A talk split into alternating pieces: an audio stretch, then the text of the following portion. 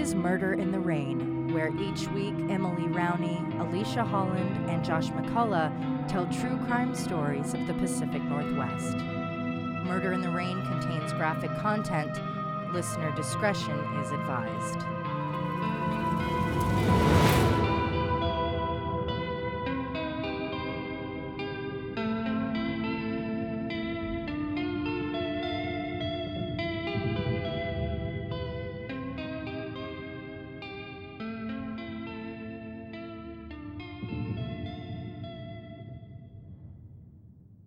So often in true crime, we hear about the boogeyman, the Westley Allan Dodds or Gary Ridgways, an animalistic creature that stalks a person like prey with no rhyme or reason. But too often, the perpetrator of violence is someone within the home. These horrendous acts leave people wondering how well they know those they share a home and sometimes a bed with. Today, I'll be exploring three cases of full or partial family annihilations and speaking with Dr. Stephanie Lyda clinical and forensic psychologist, to discuss the signs of someone who may go over the edge and what you can do if you think you're seeing them. While it isn't in the dictionary, the Wikipedia definition of familicide is a type of murder or murder suicide in which a perpetrator kills multiple close family members in quick succession, most often children, relatives, a spouse, siblings, or parents. In half the cases, the killer lastly kills themselves in a murder suicide. Where all members of a family are killed, the crime may be referred to as a family annihilation. These cases tend to be shocking and headline grabbing. It's one thing to want to be rid of a spouse, but to also harm your own children, it's unfathomable. From media coverage, you'd think family annihilators are fairly rare as far as murderers go. Thinking back on the last few years, I can recall accused killer Lori Vallow, who has been charged in the deaths of her two children, Tylee Ryan and JJ Vallow. Her case is technically matricide, but besides her, I think of Chris Watts, who fits the more traditional familicide profile, having killed his wife Shanann, the baby she was pregnant with, and his two daughters, Bella and Celeste, his motive being a new girlfriend and freedom he wrongfully assumed smothering his entire family would bring. He's currently serving the rest of his life behind bars. Sadly, due to the number of mass murders that occur annually in the U.S., many of which intersect with family annihilations, the science isn't exact when it comes to statistics. There are some stats, though. If you've watched, well, anything related to true crime, you've seen former FBI profiler Brad Garrett, and he has some thoughts on family annihilators. He shares that there are a variety of reasons someone might kill their family. Sometimes it's for money, or perhaps an ego bruise from not being able to provide, especially for the perceived man of the house. He says, quote, losing identity is the key component here. Another interesting fact most killings occur in August because the kids are home from school, and that limits the amount of people that would be looking for family members. The red flag of children not showing up to school for a few days isn't of concern. And like most killers, the plan of going through with the murders only goes so far as the act itself. For someone like Chris Watts, it was the immediate gratification of eliminating something or someone that was in his way so he could have what he wanted. While the plotting of the event might take weeks or even months, there often isn't a plan B in place should the culprit plan on surviving and then get caught.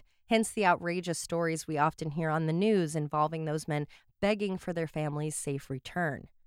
The Howard Journal of Criminal Justice analyzed news reports of familicide in 2013. Looking through 30 years of incidents, they found 71 cases, of which 59 of the killers were males, and a majority were between 30 and 40 years old.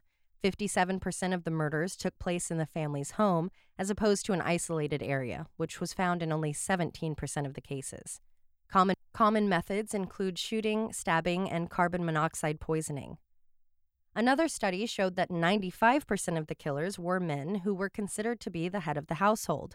While he may present himself as a well educated, well off, and overall decent member of society, he may exhibit red flags like rage, jealousy, and control of his partner. A trigger that can lead to a person deciding to kill his family can be a sense of lost control. A cheating partner might want a divorce. Financial stress might have them feeling like they aren't a worthy provider.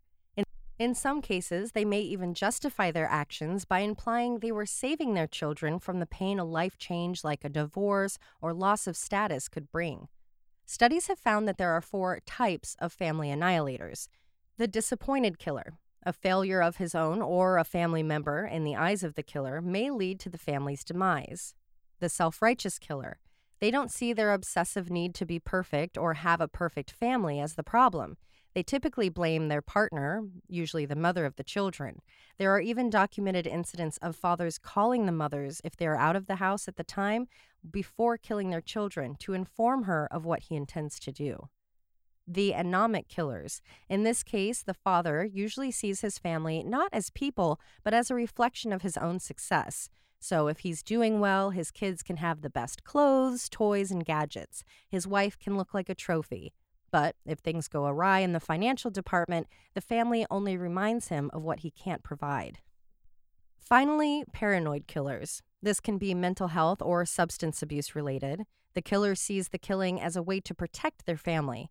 I think Josh Powell, the man who is believed to have murdered his wife before blowing up the house he and his two sons were occupying, probably fits, at least partially, in this category. He would have rather seen his family dead than in custody of their grandparents. That if it seems like the idea of someone killing their family is more common these days, you aren't wrong. In just the first 10 years of the 2000s, over half of the documented occurrences of family annihilations took place. Are there any well-known, um, more like historical family annihilators case like cases like that?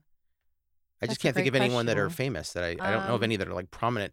Maybe because it was just like something that dudes did back then. The one I think of was the 50s. It was the List family.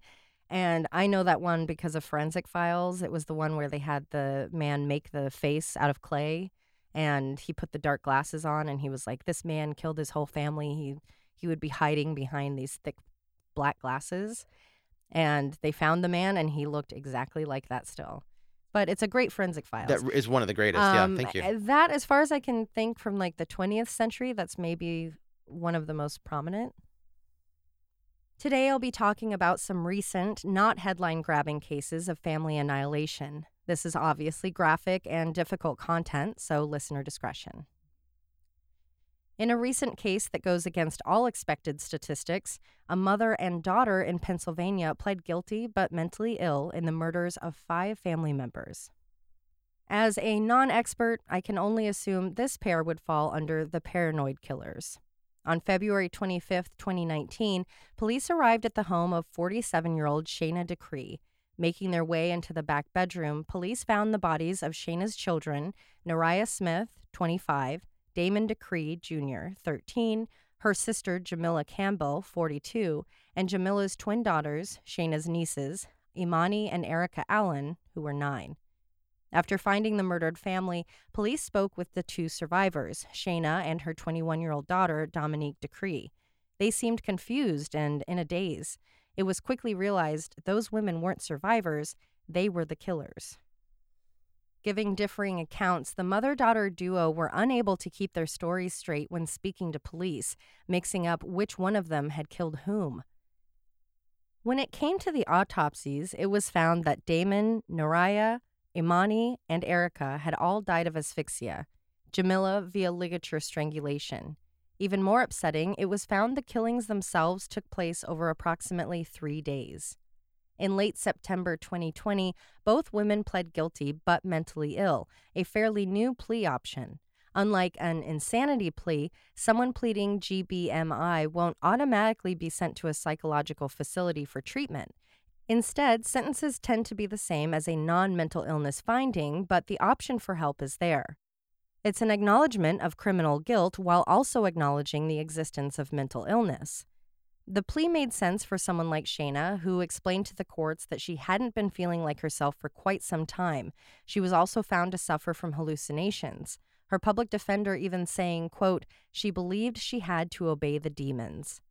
Shayna's daughter, Dominique, who was crying throughout the proceedings, was apologetic and remorseful.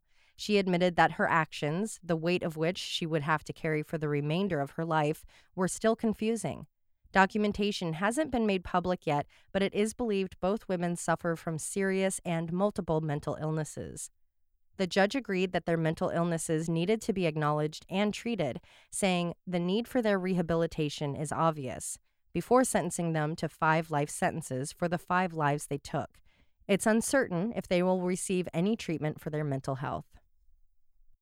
The next case is one that I heard about when it happened in early 2019 because the people I know that work in or are related to law enforcement were talking about the effect it had on the officers that responded. It had been so shocking and traumatizing, several ended up quitting the force altogether. Saturday, January 19th, 2019, was a special day for 42 year old Mark Gago.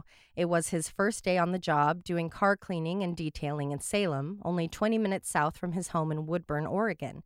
Just a few days prior, he had posted on Facebook Yes, we did it. Shayna Sweitzer, my love, start my new job Monday. We are getting into our own home. Thank you for the support and staying strong, my love. To celebrate the occasion, he even brought pizzas home for dinner with his family. By 10 p.m., something had drastically changed. At 10:15 p.m., police received a call about domestic violence with an attempted homicide to the 32,000 block of South Barlow Road. In the house, along with Mark, was 64-year-old Pamela Bremer, his mother and owner of the home. Her husband and Mark's stepfather, Jerry Bremer, 66 and wheelchair bound, Mark's girlfriend, Shayna Sweitzer, 31, and their nine month old daughter, Olivia Gago. Shayna's eight year old daughter, Haley, from a previous relationship, and Tracy Burbank, a 40 year old roommate, also shared the space. After having met in 2015, when Mark was the caregiver for Shayna's mother, who was dying, the couple moved in with his family. Excitedly, they were looking forward to moving in a few weeks, finally getting a place of their own. Raising two children in a house with parents and a roommate isn't exactly ideal. But the excitement was starting to fade into fear when Mark began to exhibit violent behavior. Shayna even texted her ex, the eight year old's father, that Mark became upset and had strangled her on several occasions. That may have been Shayna's first encounter with violence from Mark, but it wasn't his first use of violence. Assault charges in 2001 and 2005 had been dismissed. In August of 2018, Mark was charged with and arrested for unlawful possession of a firearm. He had been to court post divorce as he wasn't keeping up with paying child support. Additionally, Mark had always had a fascination with knives, and he was a collector of sharp objects and weapons like swords, axes, guns, and hatchets. He also dabbled in hard drug use. None of those red flags could have left anyone predicting what Mark would do on that January night.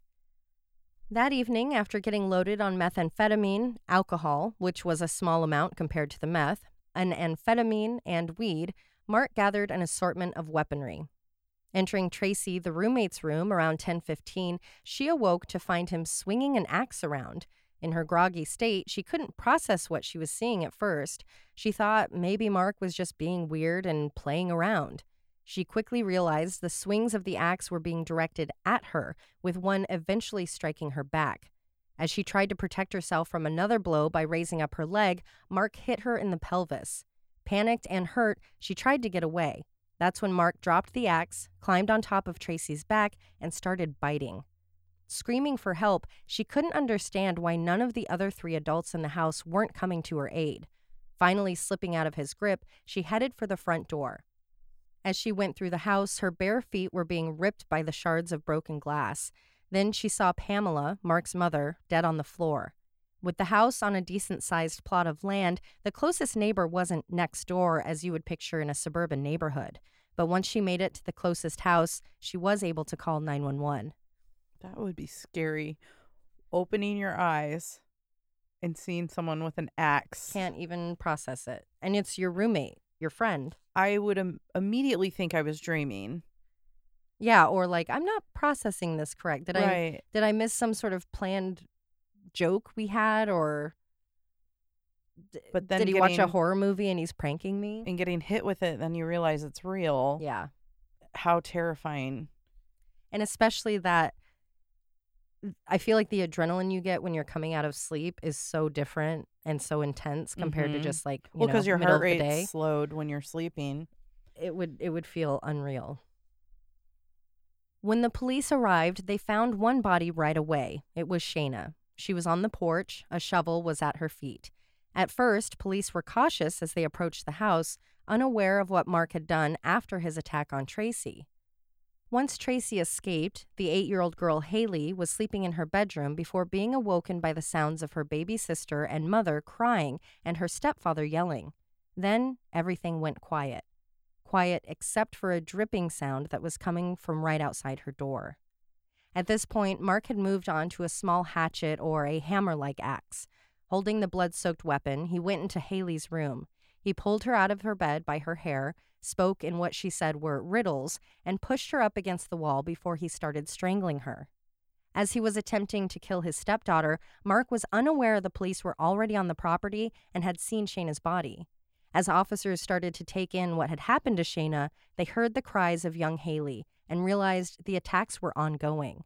As they made their way to the location of the screaming, things only got worse. On the floor inside, they found Pamela and nine month old Olivia, grandmother and grandbaby. It was clear both had experienced severe head trauma. In the unlit hallway, they discovered Jerry Bremer. His wheelchair was overturned and he had been decapitated. Calling out to the little girl, police asked her to come to them. She was able to relay that that wasn't going to be possible. Passing the carnage, the four officers found Mark and Haley in a back bedroom. The noise of their arrival had stopped the strangulation. When they made contact, Mark was holding Haley's body in front of his, his arm wrapped tightly around her neck. As he continued to scream, They lied to me, they lied to me, and growl in what was described as a creepy, evil tone, No, his arm tightened. It was clear he was actively murdering Haley. As the officers evaluated the situation and their options, something occurred. Something that even the officers who were present can't explain. Perhaps the girl slipped away from his grip, or maybe he dropped her. Perhaps an officer had grabbed her, or it was just divine intervention. But the girl was suddenly out of Mark's death grip and was on the ground, leaving an opening for the officers to shoot and kill Mark on the spot. They were later found to have been justified in the shooting. Pulling Haley out of the house, orders were given to the responding officers to not enter unless absolutely necessary. Not only was it a cluttered crime scene of which multiple weapons were strewn about, but it was remarkably violent. One officer described the scene as, quote, it looked like somebody had a blower with like red paint and just coated the walls. I mean, it looked, it was like impossibly fake. Tracy, the roommate, and Haley, Shayna's daughter, each survived their injuries. Obviously, they both will never fully recover from such trauma. After the incident, police interviewed those who knew Mark. Again, there had been red flags all along, but no one could have predicted he would have been capable of such a heinous act. At times, he would exhibit erratic behavior. His relationship with his mother, Pamela, was known to have been tense. Tracy shared that Mark would talk about his paranoid feelings towards the government, which might have been part of his obsession with weaponry, all of which did not mix well with meth. In Mark's bedroom, a notebook was found. It had been addressed to his family. It's unclear if that means his family that was in the home, as though he was going to take his own life, or his extended family once he decided to murder his immediate family members. The writings inside were deemed to be similar to a suicide note, a goodbye letter. It wasn't easy for the medical examiner to determine what exactly had happened to the victims, as there was an array of weapons used in extremely violent ways. Eventually, they were able to determine the cause of death for Pamela, Mark's mom, Olivia, his baby, and Shayna, his girlfriend. It was sharp force trauma involving an axe and knives. Jerry, Mark's stepdad, was determined to have been killed by blunt and sharp force traumas, most likely from a sword. I'm not sure if that means he was dead before being decapitated, but I hope for his sake that that was the case. As a memorial built by friends, family, and strangers started to surround the house, it was hoped the memories of those lost that day wouldn't be the violence that took them away, but the kindness of Pamela. How Shayna's final social media post was raising funds for the suicide prevention hotline as a gesture for her birthday. Haley plans on remembering her mother as she feels she is with her every day, making her strong, keeping her safe as a guardian angel. Details on the family are limited. I can only assume the remaining family members want as little in the public as possible. They've been through hell already.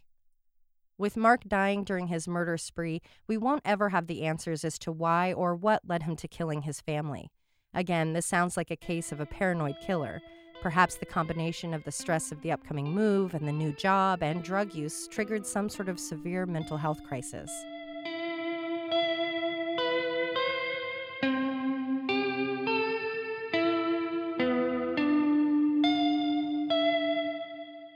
Of course, no one wants to imagine their friend or family member could be capable of such evil, but isn't that what is always said in the aftermath? For more information about family annihilators, abuse, warning signs, and more, we look to clinical and forensic psychologist Dr. Stephanie Lyda. Hello, doctor. Thank you so much for joining us today. My name is Dr. Stephanie Lyda. I am a forensic psychologist and I specialize in the prevention of violence. So, and I have a, a, long history of working with families and children, working with abuse and neglect. So, the idea of familicide or family annihilators, whatever word you want to use for it, uh, is, is something that's rare, but it's something that is concerning and something that we're always seeking to prevent. So, it's, it's something that it, it's interesting and and worth studying. I always come from the prevention side rather than the autopsy side, looking at it from afterwards. So that's my particular bent. And uh, what else do you need to know? I'm the president of the forensic division of the Connecticut Psychological Association, the president of the New England chapter of Association of Threat Assessment Professionals, and I teach at University of Hartford and um, affiliated with Columbia, and all kinds of other fun things. I have an awesome career. I love being a forensic psychologist. That's the important part. That is the important part because that is difficult work to do. So to enjoy it, I'm sure makes it a little easier to tackle such difficult topics. Well, these topics are interesting to everyone, right? That's why you have a podcast about them. That's true. That's true. It, it there is a a fascination. And my next question was what drew you to Family Annihilators? Which you already answered. So you were already working with families with uh, abuse and that kind of thing, and and were you kind of drawn to that? I started working in the field of abuse and neglect pretty soon after I graduated from college, and I took a bunch of years off before I went back to school to get my doctorate. So I really found that working in that arena of uh, preventing abuse and neglect, domestic violence, intimate partner violence was something that was really powerful and meaningful to me and very, very interesting. And uh, as you said, it's difficult work, but for me, I find it to be interesting and fascinating and a place where we can create really good change, which is what it's all about for me. I mean, I could have got my doctorate and done therapy with bored housewives, but that's not my style. So I like this. I like this work and, and I find it to be important and meaningful. So uh, the idea of family annihilators, like I said, it's rare. It's not the bulk of anyone's practice. It's something that you really don't come across, but something that we have to study and pay attention to nonetheless. So, in my minimal studies, I mean, barely a, a, drop in the bucket compared to yours, I did find what is believed to be basically the four types of family annihilators. And please correct me if I'm inaccurate at all, which would be the disappointed, self righteous, anomic, and paranoid. If that is accurate, could you expand on those at all or kind of touch on the topic of like the types of people or the drive from where that comes from? I'm so bad at formal taxonomy.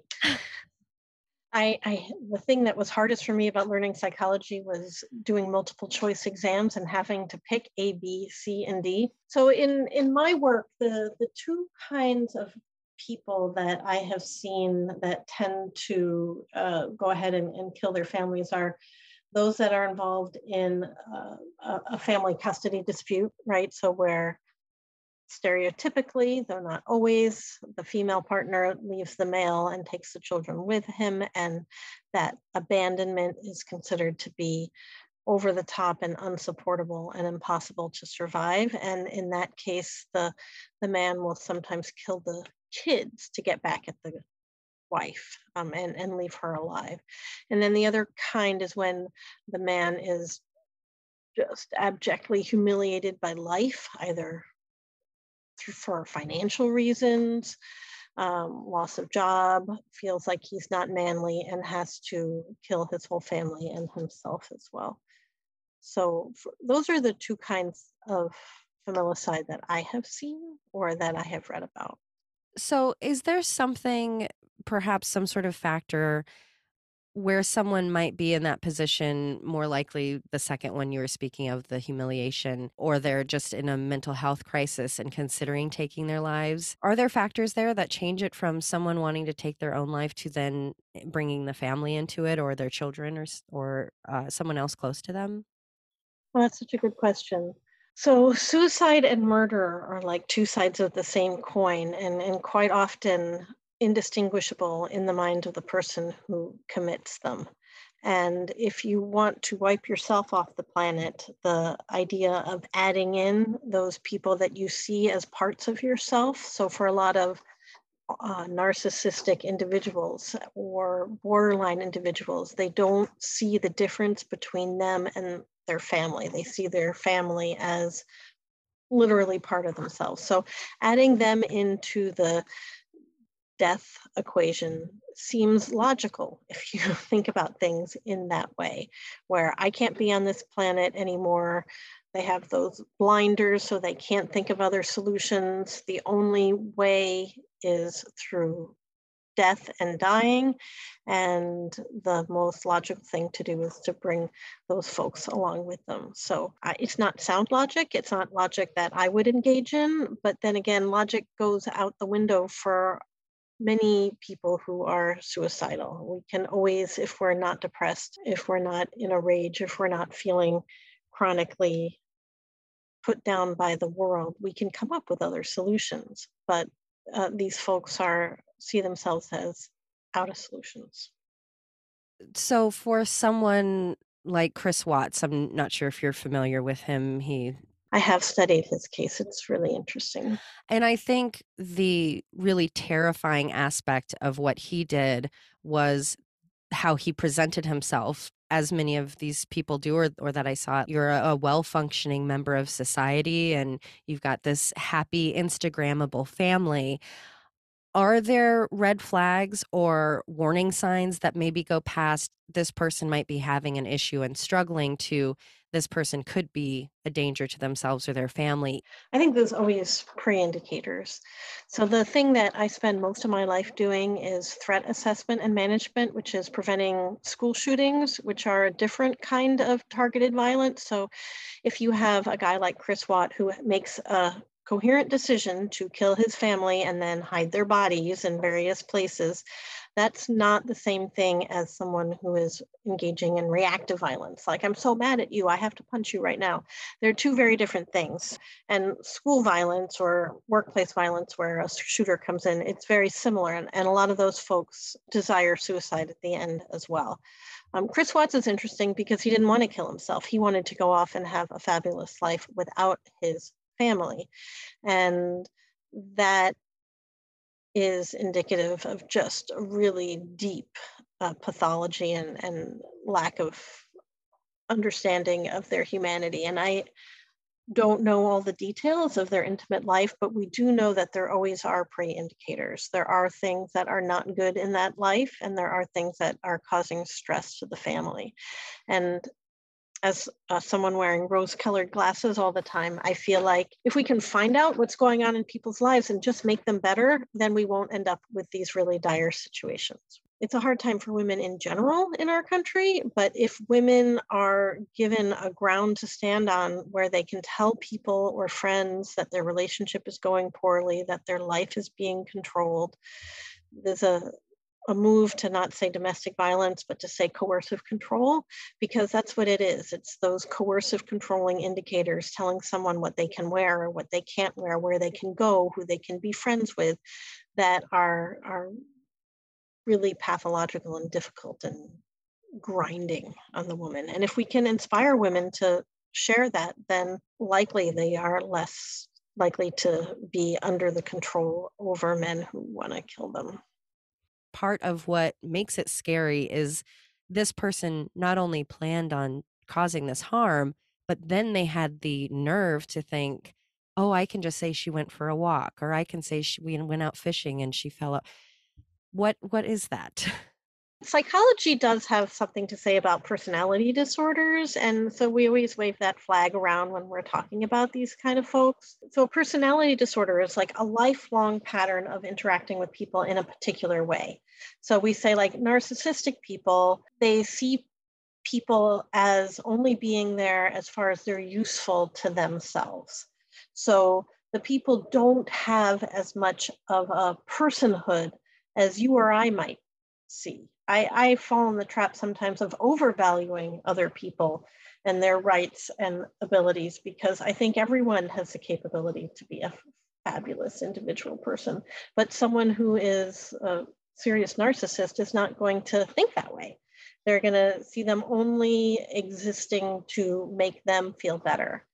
And then the top secret underlying thing about narcissists is that they have an inside of marshmallow and they're not a strong person. They want to look like a strong person, but inside they're just a pile of absolute goo. So when someone does anything that seems to put them down, they react with intense pain. These these minor what would seem like a trivial thing feel to them like a massive affront, which is worthy of a massive retaliation because who would dare to hurt them so badly without obviously expecting to be seriously hurt in response? On a personal note, I know someone going through a divorce and their children are with the other parent just a couple of nights a week, but there are concerns about a possible unmanaged mental health issue and a history of concerning behaviors and I'll say this about anyone any person is capable of doing this. You always hear people say, I can't believe it was this family. But we've seen time and time again that it could happen to or at the hand of anyone. What are some of those things that people should be looking for as far as a red flag or uh, steps they can take if they do have those concerns? Um, management plans are really individual which is part of the creative, wonderful thing about working with potentially dangerous people is crafting a plan which is just for their person that person. So uh, obviously in a situation where you or someone else knows that person really well they're going to use that information effectively. So i'll tell you two of my favorite catchphrases which i've printed on my business cards one is prevention without prediction. So we can't predict whether someone is or isn't going to act violently in this kind of uh, divorce situation. You don't know whether one partner is going to act poorly or violently, but we can do things to prevent violence, and even though we can't predict them. Just like you put your seatbelt on when you get in the car, even though you don't know you're going to get into a car accident, or I look really schlubby because I did exercising today because I wish my heart to be healthy. I have no idea if it's going to help me live longer, but I hope so. So we do prevention without prediction all the time, and we need to think about that as like a framework for this kind of stuff. What can we put in place to prevent it?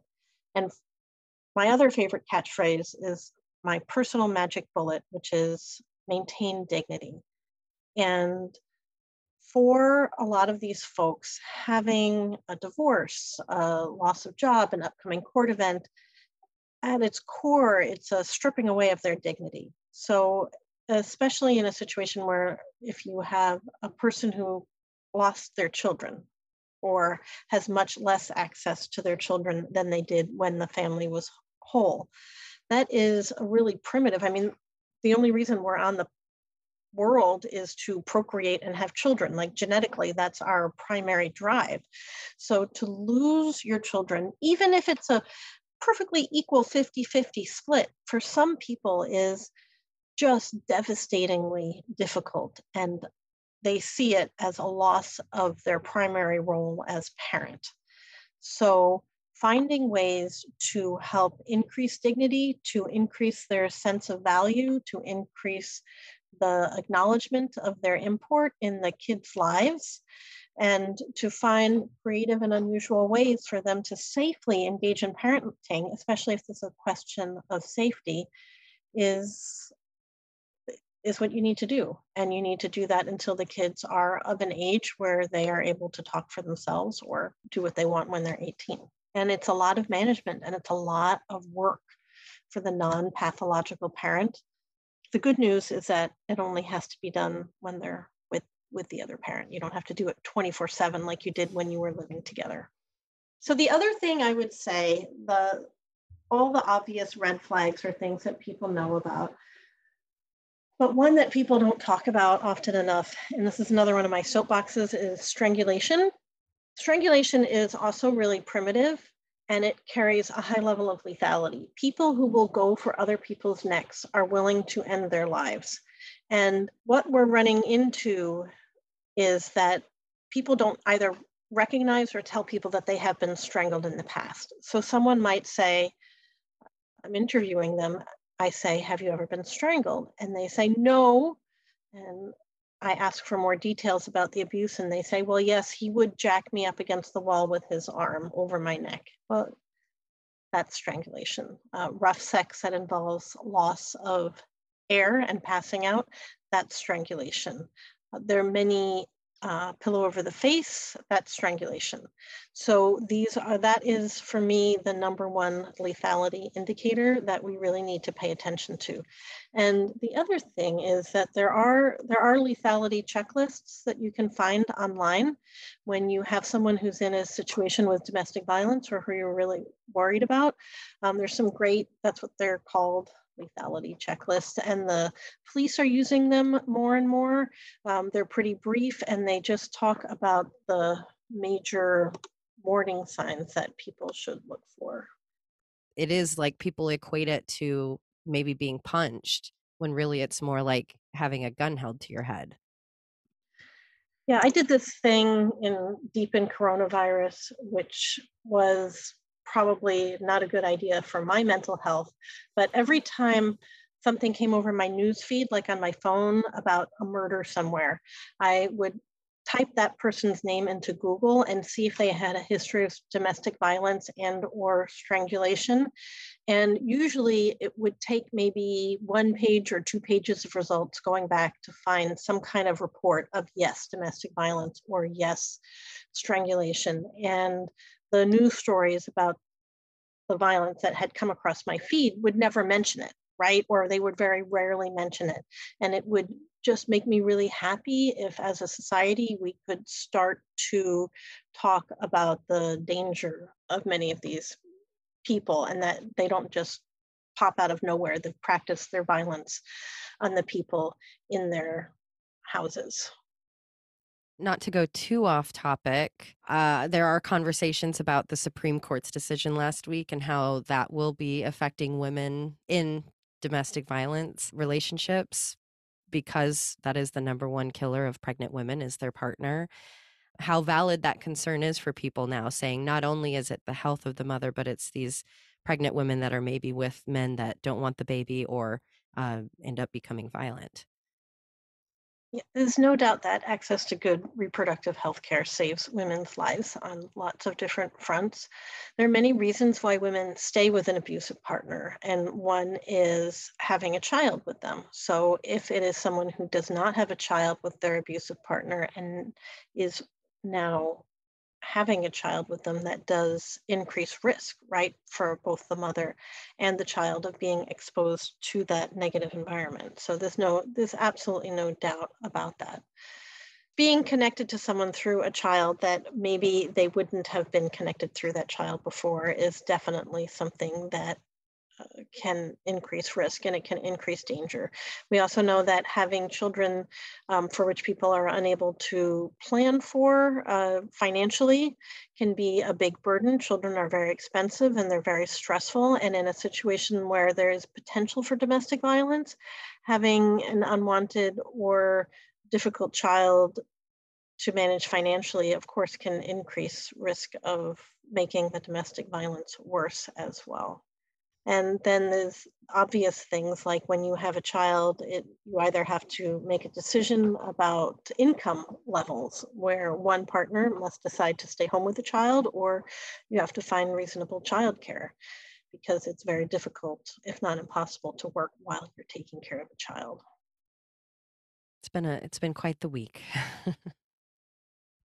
it has been a difficult week. It's been a difficult couple of weeks. We've had a lot of school shootings and Yeah. uh, other shootings, and the shootings in Buffalo, and um, there are times when it's we have two options, right? We can either say this is overwhelming and this is difficult and there's nothing we can do, or we can say, okay, thank you, world, for giving me a checklist of things that I need to go and do. And I have my action items and I'm gonna, I'm going to pick a couple and I'm gonna do them. Some of them might be action levels on like a micro level, like with me and my friends or my clients and the people I work with. I'm going to try to help create safety in them. And sometimes I'm going to work on a macro level and I'm going to pick it in front of the Supreme Court or I'm going to work with my local legislature to try to change some laws. In the middle, I'm going to go and volunteer at a domestic violence shelter and see if I can help some of these women feel stronger and safer, or mm-hmm. men too.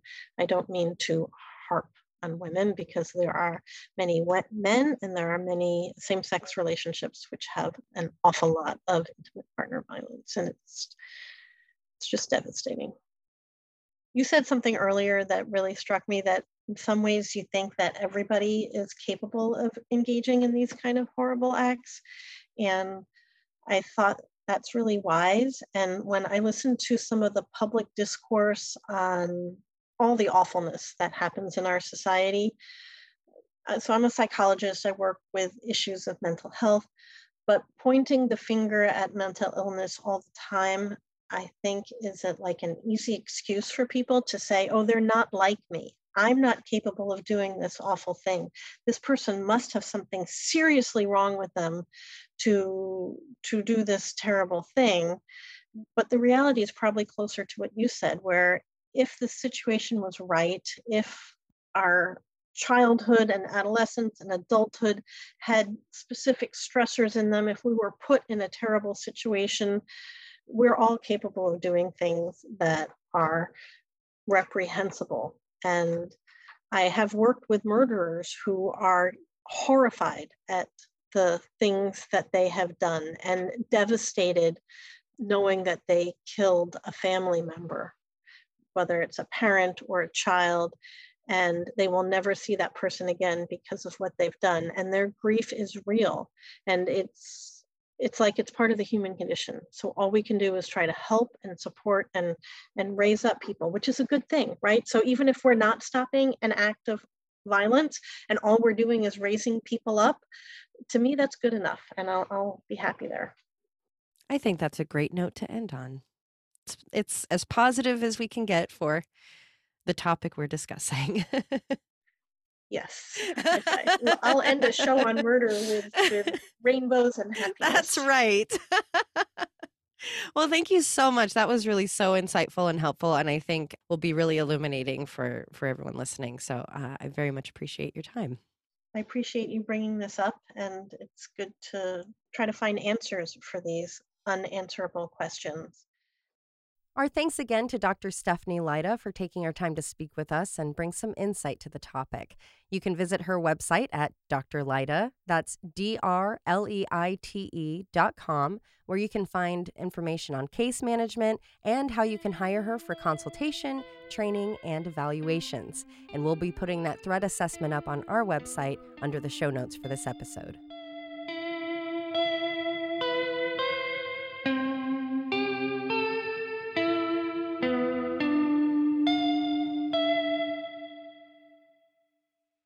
Finally, a case that has occurred so recently, I'm unable to report a final outcome as it has yet to go to trial. Back in 2016, Rachel Blackshear was working hard as a mother of four while being a career driven woman. Already holding a degree in early childhood education, she wanted to add to her schooling by getting a nursing degree. As a single mother, she actually had to turn down her initial offer of attending the University of Alaska Anchorage due to concerns about having her youngest child, who was only three at the time, watched while she attended school. Instead of working towards her degree, Rachel was caring for her daughter during the day while her oldest children were at school. When they were home and could watch their sister, Rachel went to work as a certified nursing assistant, or CNA, at the Providence Transitional Care Center. Another year, another acceptance to the University of Alaska, another past opportunity for the same reasons. The next year, she was lucky enough to have a Head Start program come into her community. With her daughter in good hands, she was able to enroll in UAA and start working towards her dream once again. She was so grateful for the Head Start program, she was actually featured in the local paper praising the service. She knew she would be able to finish school, putting her in a position to provide for her family. Originally from Stockton, California, the funny, inquisitive, and bright teenaged Rachel was a far cry from the career focused woman she would become. Pregnant as a teen, her mother was supportive but left room for her daughter to fail so she could learn how to handle the stressors of parenthood. Marrying her military boyfriend, Rachel, her son, and new husband moved from California to Alaska. The couple had three additional children, but the marriage wouldn't last. As shocking as it may sound, she didn't want to move back to California. She had fallen in love with the activities Alaska offered, like snowboarding, and she was happy to stay up north. Finally, earning her nursing degree, she ended up going back to Providence, this time as a registered nurse. They were happy to have her back. Besides her warm and welcoming personality, she was notorious for taking her time to get to know and connect with her patients. Everyone who encountered Rachel walked away feeling like they had made a new friend. As with marriages that end in divorce, there were ongoing issues before the breakup, during which Rachel had started a sexual relationship with Jeloni Blackshear. That affair led to the conception of her daughter, Jayla. Rachel and Jeloni parted ways as she dealt with the demise of her marriage, but he came back into the picture when his daughter was six. The couple reconnected and they were eventually wed. Jeloni was a natural father and stepped up to help raise not only his young daughter, but Rachel's other children as his own. Looking back on the pair's interactions, family members recall how joyous Rachel seemed. She was thriving in her nursing career, he was doing well as a corrections officer. Eventually, things started to change. Much like police officers, correctional officers experience high rates of drunk driving, substance abuse, and domestic violence. In July 2019, the Blackshear family was moving, and Jeloni's daughter from a previous relationship, a four year old, was visiting from Oklahoma for the summer. The police report stated that a loaded gun was left out on a counter due to bears coming around the house which is exactly what the child saw outside the window, and that's why she grabbed the 10 millimeter pistol. When she attempted to shoot at the bear, the gun went off, shooting the little girl in the stomach, the bullet exiting out her back. She did survive her wounds. This incident led to Jeloni being charged with four counts of misdemeanor reckless endangerment and a visit from the Office of Child Services, or OCS. At first, the children were removed from the home, with a lone investigator expressing concerns about the dynamics within the family, stating in her report that the kids were in danger and Rachel was under Jeloni's control, and because of that, she would not be able to make wise decisions. The extended family laughed those accusations off. The shooting was nothing more than a terrifying accident. He had thought leaving a gun out would protect his family from bears. He knew all of the older kids knew not to touch it. It was just a bad scenario. But even when the OCS investigation was closed, Rachel explained to her mother the house was still struggling to recover, so she asked that her 14 year old daughter, Jayla, move to California to live with her grandmother and step grandfather for a year. Her grandparents relished having her around. Just like her mother, Jayla was an outgoing friend to all, even participating in a friendship group in school. She was as silly and goofy as any 14 year old, but was also driven like Rachel. After the shooting, she had to see multiple therapists, which wasn't a pleasant experience. It was then she decided she would be pursuing a career as a therapist to both help people and to keep them from going through the negative ordeal she did. Then came the end of March 2022. Back home with her family, Jayla confided in her mother that her father, Jeloni, had raped her on the morning of March 30th. Not hesitating to take action, Rachel took her daughter to the hospital for a rape kit where they were able to extract DNA of the rapist. Once again, the OCS was involved and immediately sent the two male children into foster care. For some reason that is yet to be known, the two daughters were left in the same home. What? However, the OCS did file for emergency custody of all four children. Jeloni then sent the youngest daughter to California to stay with Rachel's parents, leaving Rachel and Jayla in the home. I am aghast. I I'm really hoping that something will come out with the paperwork that will explain that better. Explain why that happened that way. Again, way. like nothing's public because it, you know this was March, so uh yeah, it's it's that very is just confusing. so backwards how that seems to have been handled. Yes. The following day, April 1st, a warrant was issued for a DNA sample from Jeloni.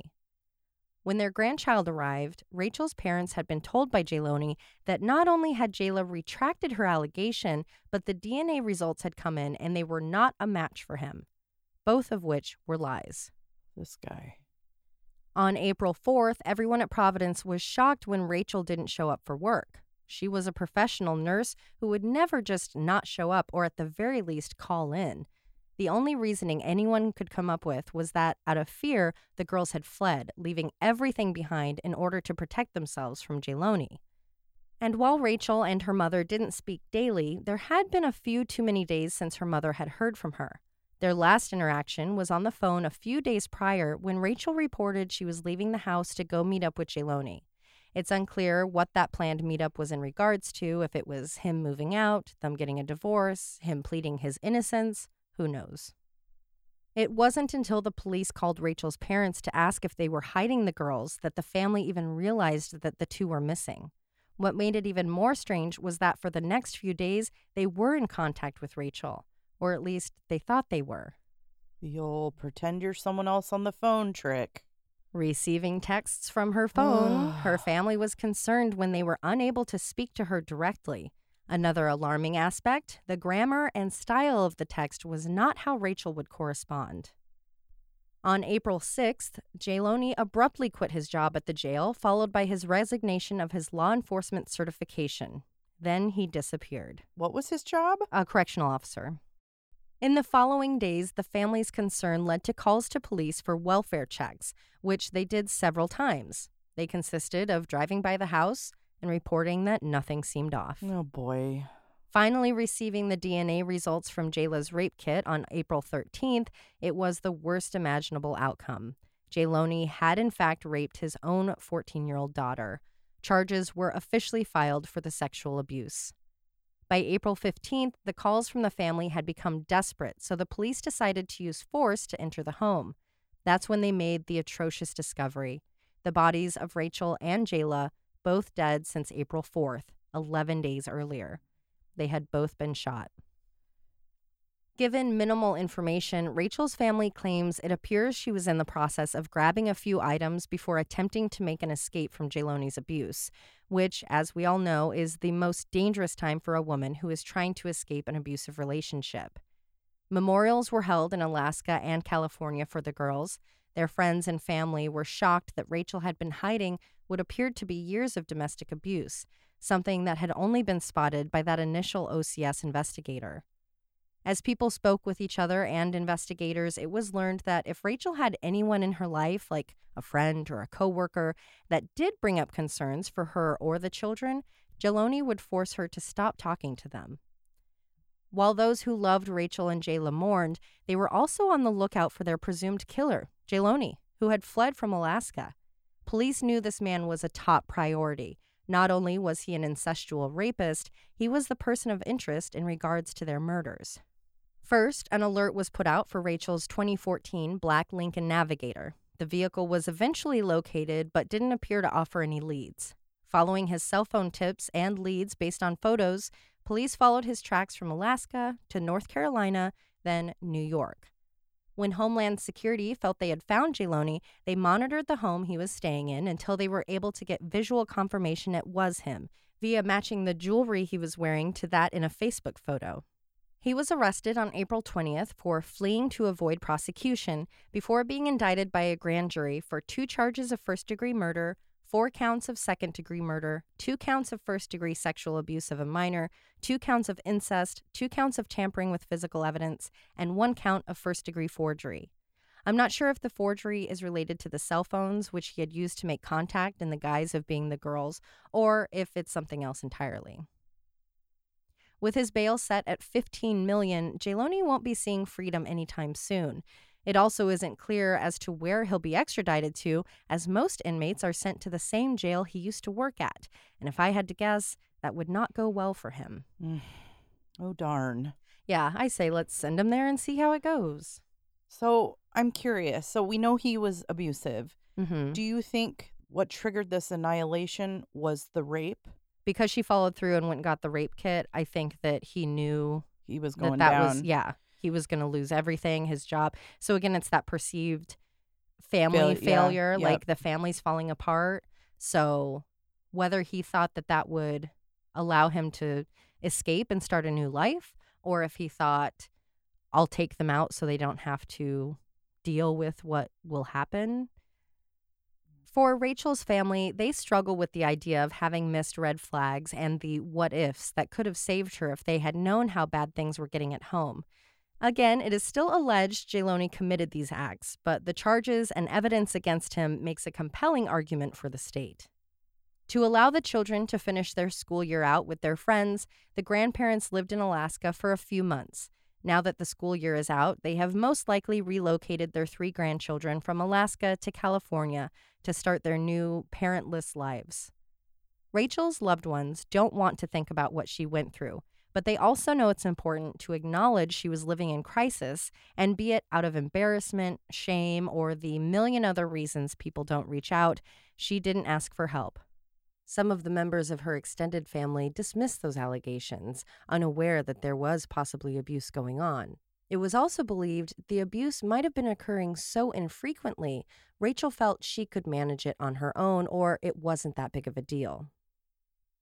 They don't want Rachel or Jayla's deaths to be in vain. They want people to be on the lookout for signs of abuse and for those that are in the situation to know that there is nothing to be ashamed of. A little bit of perceived embarrassment is much better than living in a nightmare all alone.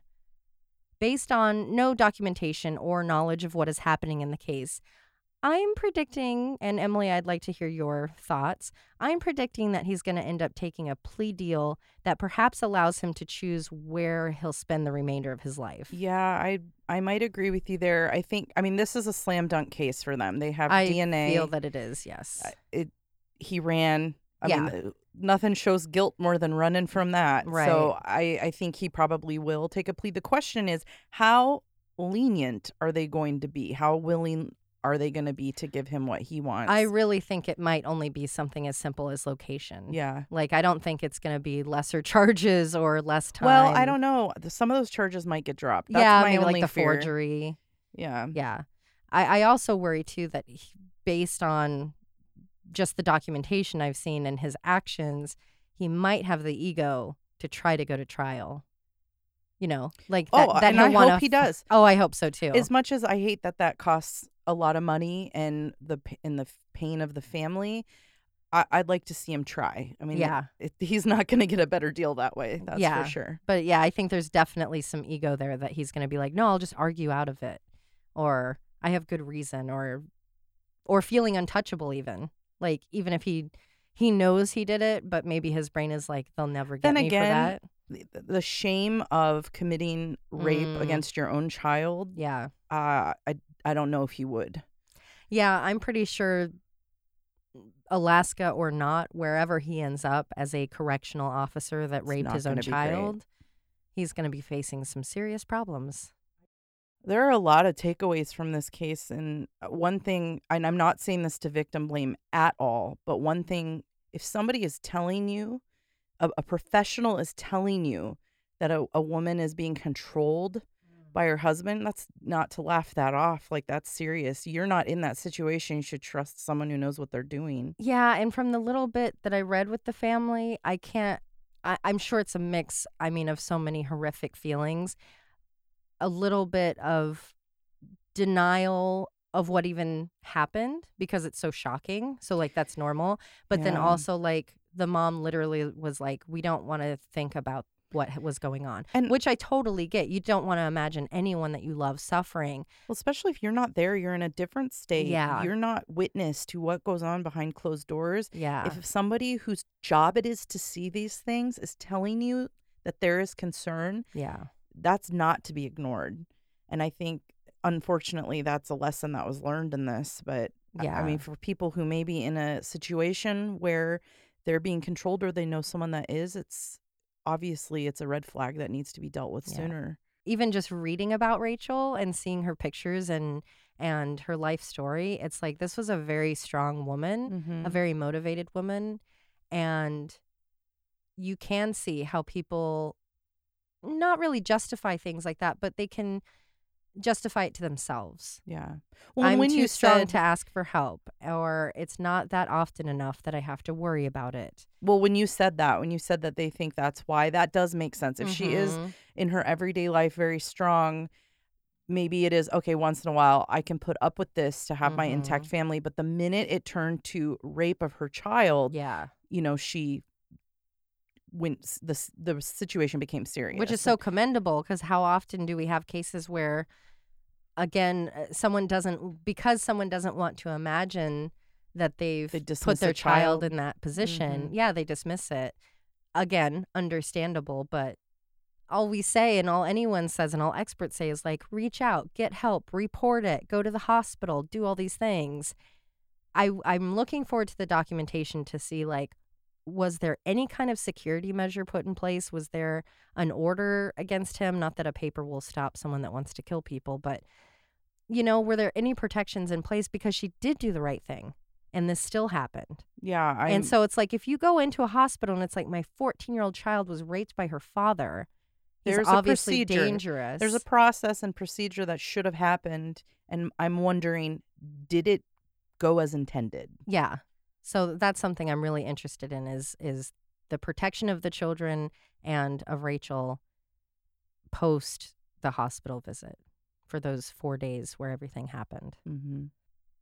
So we will keep you guys updated once, uh, you know, if there is a trial or a plea deal, any updates that we have, we will make sure to let you guys know. As for now, there is a GoFundMe for the family because remember, these deaths occurred less than three months ago. You can find it by searching for Rachel. It's spelled R A E C H Y L and Jayla, J A Y L A, Blackshear, B L A C K S H E A R, at GoFundMe. So far, they've raised just shy of $7,000 towards their $10,000 goal. And we'll put a link in our show notes. Definitely. Yeah, you can go to the website, go to the show notes, and there's a link right there as well. If you or someone you care for is experiencing domestic violence, remember you are not alone. You've done nothing wrong. You have nothing to be ashamed of. The abuse you're enduring isn't less bad than someone else's. So if you are in an emergency, you can call 911. You can also call the national hotline at 1 800 799 7233 or text START to 88788. You can also get help online at thehotline.org. You know, eh, this case came up separately on its own, but in editing it and, and telling it to you guys today, you can't help but think about the fact that this young woman, Jayla, if she had not been murdered by her father, but if she had gotten impregnated Yes. at 14, She might not be able to do anything about that pregnancy. Yeah, which is obviously on all of our minds this week with uh, the Supreme Court's decision. But that definitely crossed my mind that if she uh, survived, you know, escaped from him, but lived in a state where things are passing, you know, that are blanket uh, anti abortion access, she would have been forced to have her father's baby. This may come as a surprise to some of our listeners, but we are very pro choice. Yes. I'm I'm and it's hard to explain like I'm not pro abortion. I have my own feelings towards it because of my life, how I grew up to where I'm like it it it's sad and horrible and awful and I don't know if I could ever do it if I had to, but that's on me. Yeah, your your personal feelings have nothing to do with I'm still uh, incredibly pro choice. what what someone else does with their body and what they legally should be allowed to do. Yeah. I think the most upsetting thing is that it's coming from people who claim to be patriots, meaning they support what America stands for, whatever that is. Uh, but we started as a country because we were escaping religious persecution, because religious ideals were being shoved down people's throats. And they're like, no, let us do what we want. And now their ancestors are like, you actually can't do what you want. And it makes me feel cuckoo bananas. I am in a, a place where I have a very hard time articulating it how because I'm angry and I'm sad and it seems like every day we just walk backwards in history Yeah. and next we're going to see gay rights stripped and you know I cannot see that happen. I just can't have that happen. So if you live in a state where you can't get the services you need, reach out to people in other states like us. Absolutely. You we will do what we can to help you. absolutely could email us and we can connect you with sources and information and people you can contact like don't be shy if you're feeling lost and confused and i mean we live in a not only a protected state but our entire coast the west coast has created a you know safe abortion space and so we're very privileged in that manner to where the full impact of it is hard to grasp i think it's that privilege of like oh, that's terrible, but you know, we're okay.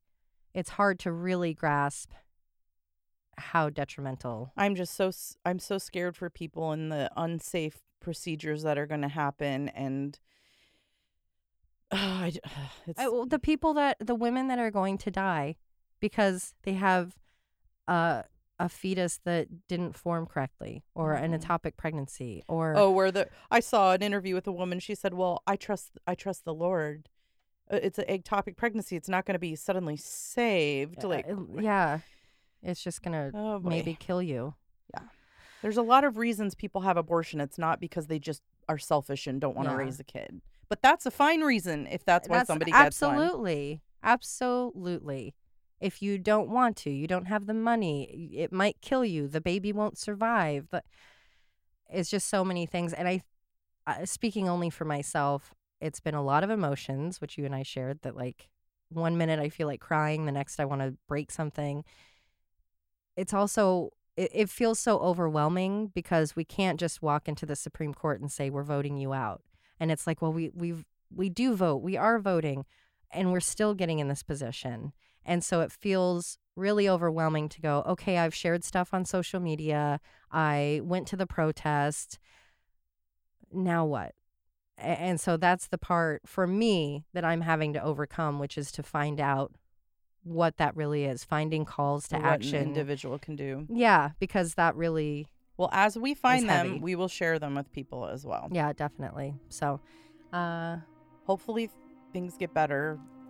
And until we know exactly what to do, take care of yourself because you can't be out marching in the street and you can't have a revolution and you can't burn it all to the ground if you're tired and exhausted and not taking care of you.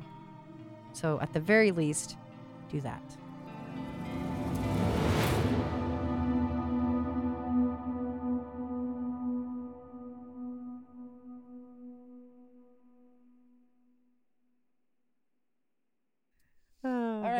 Don't have a title, so keep your ears peeled. That's not how that hmm. saying goes. All right, here we go. In which a perpetra- perpetrator. A good old perpetrator. Oh, I shouldn't have had coffee. I'm sorry. Don't fight this. Don't fight the tiger. You gotta I'm ride not. the tiger. I'm Ride trying. it. the baby Oof, tiger. Ride it rhythmically.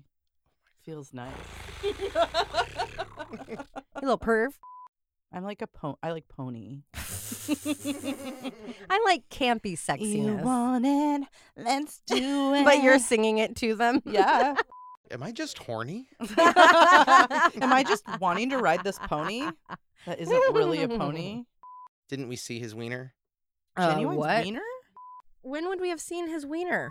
I feel like I saw a on a uh, video that you or like a leaked photo, and he had like it was like in in his pants or something. I'm, I might be thinking of someone else, but it was like What are you googling? Subway sandwich. If you're horny, let's do it. well, the karaoke lyrics yeah, are they're not. like, no. No, it's not Maxwell. It's not Ginuwine. It is How Does It Feel by D'Angelo. D'Angelo. That's who I was thinking when Yeah. I said Maxwell. Yes. What Oh, I an knew. I knew exactly what you were. I could see the video. And we don't see his wiener, but you just see his oof. uh his road to his wiener, those little V's. yeah. And there's rumors that there was someone down there helping Mm-hmm. when he was filming that. Mhm. That's what might be what you're thinking of. Or are you thinking of Jon Hamm walking in his pants on New York City? Do you see? Do you see this? If I hold it up, Wait. Whoa. got it. It's yeah, I know. Y'all, it, wow. it's it's standing tall. That's substantial. That is a soldier. That is past the yeah. Well, that's Pa- a guy that's going to write a song like Pony. yeah. he saw a pony going to the bathroom. He's like, oh, that's like me. I like that you've seen that, and we're like, what? penis. I don't know how this is. I didn't. I I didn't. I don't know how this is. I didn't search for it, but I definitely. sure. I feel like it found me. It's like I was holding a bunch of uh, rolled oats in my hand, and a pony just. The pony came to me. in which a perpetrator. Purple tater. Perpetrator. I like purple tater. Mm. Mashed potatoes sound real good. So what do I say? What you said before, you're Okay. fine. Just not messed up. Oh, I see. so picky. I hope that my notes are helpful. he had been to court post divorce. There's you with that Yeah, D you at know the it. end. And Henry ran away from me under my bed because he didn't want to sleep in his kennel. and I can't reach him down there, that little shit. So I heard him like making noise all morning. Every night, every night. So now I'm gonna have to catch get a- him. you're gonna have to before we go put little chicken wire up around your bed. You're a New York street rat. Hear that, Jambalina, or whatever your name is? Jeloni? Jambalina. Murder in the Rain is a Cascade Media production, written and hosted by Emily Rowney, Alicia Holland, and Josh McCullough, edited by Josh McCullough. You can always contact us at murderintherain at gmail.com or through our website, murderintherain.com. If you just can't get enough of Murder in the Rain, for as little as $5 a month, you'll have exclusive access to bonus episodes at patreon.com. You can find us on all of the socials, and for more true crime, follow at M underscore Murder in the Rain on TikTok. And you can also listen to Alicia and Josh on their other show, Always Be My Sisters. And suck my balls.